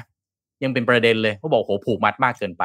แล้วก็อย่างมาตรา1นึที่ประเด็นที่น่าจะเซนซิทีฟที่สุดนะครับ ที่ทุกพักเลยนะ จะเข้าร่วมไม่เข้าร่วมเนี่ย มันจะต้องโดนถามเรื่องแล้วมาตรา1นึคุณแก้ไหมยกเลิกหรือเปล่า หรือจะไม่แตะต้องนะครับ อันนี้เนี่ยไม่อยู่ใน MOU ที่จะที่อันนี้ที่ตามที่คุณเสรีพิสุทธิ์บอกนะ บอกว่าไม่มีหนึ่งหนึ่งสองอยู่ใน MOU ซึ่งก็มีบางคนจากพักเพื่อไทยเนี่ย อย่างเช่นคุณอดิศรเพียงเกตเนี่ยก็ออกมาออกมาเอ่อคอมเมนต์เหมือนกันก็บอกว่า เอ๊ะทำไมพักก้าวไกลเนี่ย ถึงไม่ใส่เรื่องของ มาตราหนึ่งหนึ่งสองเนี่ย เข้าไปเข้าไปใน MOU ด้วย คือจะเอายังไงเนี่ย เอาให้ชัดไหมนะฮะจะได้รู้ว่าพักก้าไกลจะเอายังไงกับมาตราหนึ่งหนึ่งสองนะครับคุณอดิศรเพียงเกษก็เป็นสสที่เรียกว่ามีประวัติทางการเมืองที่ค่อนข้างยาวนานนะครับ เพราะว่าวาระหนึ่งหนึ่งสองเนี่ยเป็นวาระที่พรรคก้าวไกลต้องการผลักดันมาโดยตลอดนะครับ แต่ว่าในไม่มีอย่างที่บอกไปว่าใน draft ที่ส่งไปให้กับทางพรรคร่วมเนี่ยนะฮะตอนนี้ ยังไม่มีนะครับคุณอดิศรก็บอกว่า คือพรรคก้าวไกลจะแจ้คือคุณอดิศรก็ attack แบบนี้นะก็บอกว่า attack tackle นิดหนึ่งนะก็บอกว่า คือก่อนหน้านี้พรรคก้าวไกลเนี่ย บอกว่าพรรคอื่นอ่าไม่ไม่พูดชื่อพรรคเลยเนี่ย สู้ไปกลับไปพรรคก้าวไกลเนี่ยจะ tackle ประเด็นนี้อย่างไร ก็เหมือนกับ challenge นิดๆนะถ้าบอกว่าพรรคอื่นสู้ไปกลับไปเอาตัวเองสุดท้ายวันหนึ่งต้องมาเป็นรัฐบาล ต้องมาบริหารด้วยเนี่ย จะทำเหมือนกันหรือเปล่า นี่ประเด็นของคุณอดิศรเพียงเกษนะครับซึ่งก็ต้องถือว่าเป็นเป็นบุคลากรคือไม่รู้ว่าเขาได้คุยกันภายในหรือเปล่า แล้วก็ออกมาพูดนะเพราะฉะนั้นเนี่ยอันเนี้ยติดตามให้ดีว่าวันนี้เปิดมามีอะไรฮือฮาไหมนะครับ ว่ามันจะทำให้เป็นประเด็นที่กลืนไม่เข้าคายไม่ออกระหว่างพรรคร่วมมากแค่ไหน ถ้าเกิดว่าไม่มีประเด็นอีก มันก็จะ on top อีกนะครับ on top ไปเรื่อยๆ on top ไปเรื่อยๆ บนหุ้นไอทีวีของคุณทิมพิธานะครับ บนประเด็นบางอันใน MOU ที่บางพักเขาบอกว่าอันนี้ไม่สามารถที่จะรับได้นะครับ มีประเด็นอีกหลากหลายเลยครับ นี่คือนี่คือบุตรหมายทางการเมือง ในช่วงนี้ที่ก็คงจะละสายตาจากประเด็นทางการเมืองไปไม่ได้จริงเพราะว่าคือการเมืองมันดันเข้าไปอยู่ในทุก ๆ มิติของการใช้ชีวิตเรานะครับ เราจะอินไม่อินก็แล้วแต่แต่มันก็อยู่รอบตัว เพราะว่าการตัดสินใจของรัฐบาลเนี่ยมันค่อนข้างมีผลกับ คนทำมาค้าขายข้าราชการ คนทำงานประจำเด็กนักเรียนนักศึกษามันเกี่ยวหมดเลย เพราะว่ามันบางนโยบายเนี่ยนะครับ เอาแค่ว่ายกเลิกการแต่งชุดลูกเสือหรือเปล่าเนี่ย ก็เกี่ยวข้องกับคนเป็นล้านๆแล้วนะอ้อมใช่ไหมฮะซึ่งในช่วงสุดสัปดาห์ที่ผ่านมาก็ก็ก็มีการพูดถึงในเรื่องนี้พอสมควรเหมือนกันนะครับอะก็ประมาณนี้นะครับ วันนี้ต้องขอขอบคุณนะครับ ผู้สนับสนุนหลักคือ Liberator นะครับเทรดเองทำเองทำไมต้องจ่ายค่าคอม แล้วก็ขอขอบคุณคุณผู้ฟังทุกท่านที่อยู่กับ Mission Daily Report ในทุกๆเช้านะครับ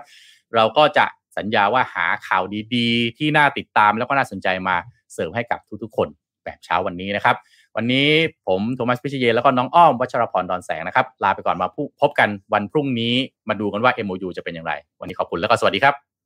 สวัสดีค่ะ Mission Daily Report. Start your day with news you need to know